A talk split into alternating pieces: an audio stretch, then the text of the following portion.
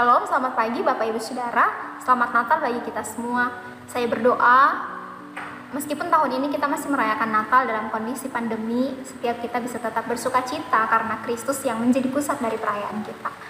Saudara, hari ini saya mengajak kita untuk merenungkan satu bagian firman Tuhan dari Matius 2 ayat 1 hingga ayat yang ketiga.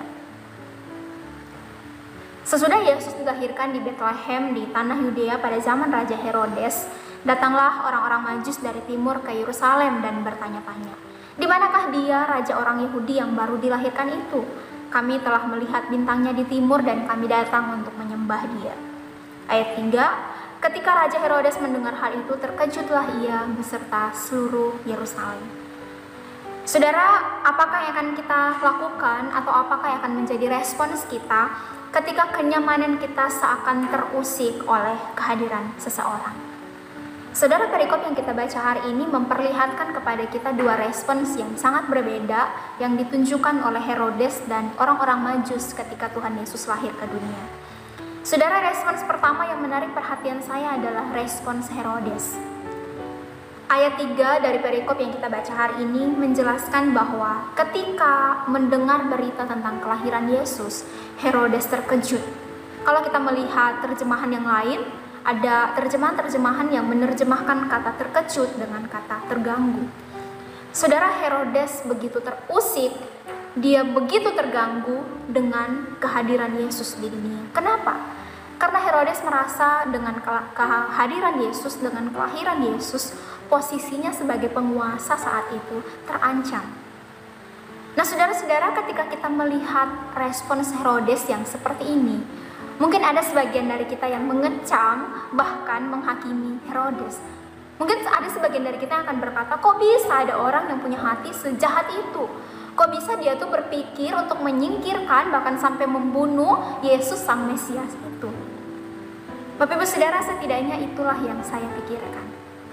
Tetapi saudara-saudara, ketika saya merenungkan bagian ini lebih lanjut, saya mendapati bahwa bukankah di dalam menjalani hari-hari hidup saya sebagai anak Tuhan, saya juga tidak jarang berupaya untuk menyingkirkan Yesus dari hidup saya. Ketika saya sudah mencoba mengatur rencana-rencana hidup saya sedemikian rupa, tidak jarang saya berusaha untuk menyingkirkan Yesus agar tidak mengacaukan rencana-rencana saya dengan rencana-rencananya yang sering kali sulit untuk saya pahami. Saudara, selama kita menjalani tahun ini, berapa sering kita juga melakukan hal yang sama? Kita mungkin tidak sampai berencana untuk membunuh Yesus, tetapi bukankah kita sering kali berupaya untuk menyingkirkan dia supaya kenyamanan kita tidak terusik? Saudara, respons kedua yang saya ingin kita renungkan adalah respons dari orang-orang Majus. Saudara, ketika mendengar berita tentang kelahiran Yesus, orang-orang Majus itu rela membiarkan kenyamanan mereka diusik oleh kehadiran Yesus Sang Juru Selamat itu. Mereka rela berjalan berbulan-bulan dengan perjalanan yang tidak mudah untuk mereka tempuh supaya mereka bisa bertemu dengan bayi Yesus. Ada seorang ahli yang memperkirakan perjalanan yang ditempuh oleh orang-orang Majus itu antara 500 sampai dengan 1000 mil. Nah, saudara, satu mil itu sekitaran 1,6 km. Itu berarti bahwa jarak yang orang-orang Majus itu tempuh untuk bertemu dengan bayi Yesus ada, adalah sekitaran 800 sampai 1600 km.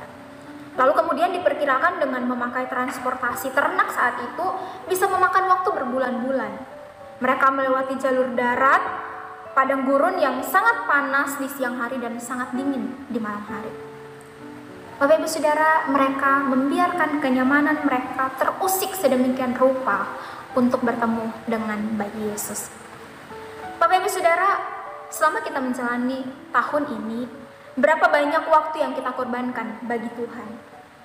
Berapa banyak kenyamanan yang kita korbankan demi agendanya Tuhan? Berapa sering kita rela kenyamanan kita diusik atau diinterupsi oleh Tuhan? Berapa besar kesediaan kita untuk menderita atau tidak dianggap atau tidak dihargai atau tidak mendapatkan apa-apa, malahan harus memberi apa-apa bahkan semuanya. Asalkan Kristus dimuliakan. Sudahkah kita merajakan Kristus sedemikian rupa di dalam hidup kita? Bapak Ibu Saudara, tiga hari lagi kita akan mengakhiri tahun 2021 dan akan memulai tahun 2022. Yang mau kita bawa di hadapan Tuhan?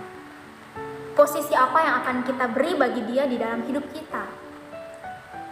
Apakah kita mau merajakan dia ataukah kita mau berusaha untuk menyingkirkan dia? Saudara, marilah kita sama-sama berjuang dengan anugerah Tuhan untuk merajakan dia di dalam hidup kita untuk mematikan diri kita sendiri agar Kristus yang terlihat. Marilah kita membiarkan kenyamanan kita sedemikian rupanya terusik oleh kehadiran Dia di dalam hidup kita, asalkan Dia dimuliakan. Biarlah Tuhan menolong setiap kita. Amin.